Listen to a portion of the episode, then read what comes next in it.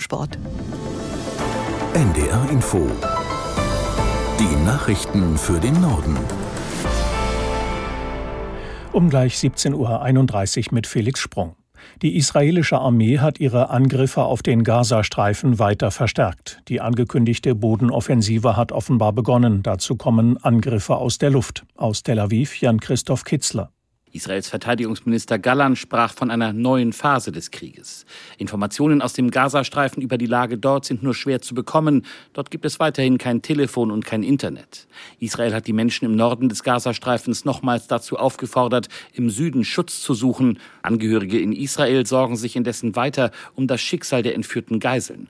229 Menschen wurden israelischen Angaben zufolge in den Gazastreifen verschleppt. Darunter sollen auch 30 Kinder sein. Die Weltgesundheitsorganisation WHO hat eigenen Angaben zufolge keinen Kontakt zu ihrem Personal oder zu medizinischen Einrichtungen im Gazastreifen. Patienten in Sicherheit zu bringen sei derzeit nicht möglich, schrieb WHO-Chef Tedros auf der Plattform X. Wegen der Situation im Gazastreifen mache er sich große Sorgen um die Sicherheit der WHO-Mitarbeiter und um alle Verletzten.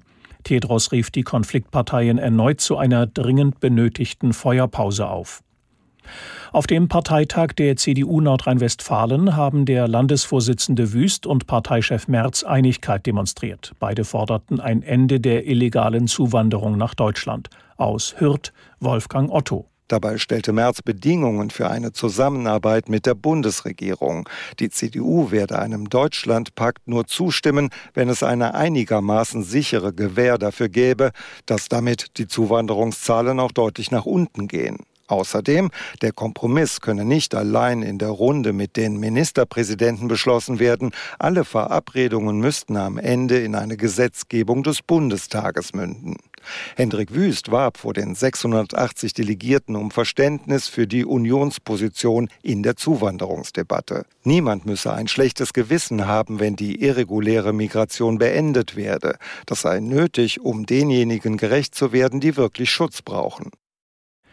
Führende Politiker der Grünen haben für Bundeswehr und Polizei mehr Geld und eine bessere Ausstattung gefordert. Bundeswirtschaftsminister Habeck mahnte in der Frankfurter Allgemeinen Sonntagszeitung an, rechtzeitig über die weitere Finanzierung der Streitkräfte nachzudenken. Aus der NDR Nachrichtenredaktion Thomas Fenske.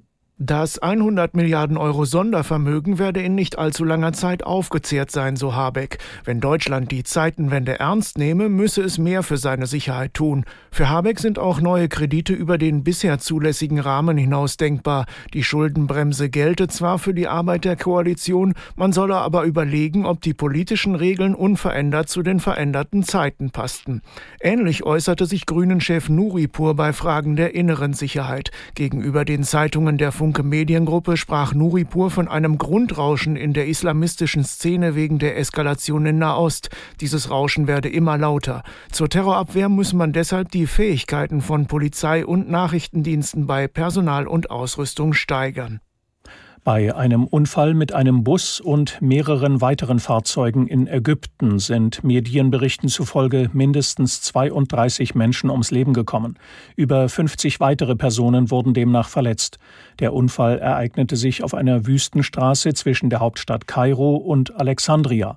Als Unfallursache wird ausgelaufenes Öl vermutet. Zahlreiche Fahrzeuge gerieten nach den Zusammenstößen in Brand.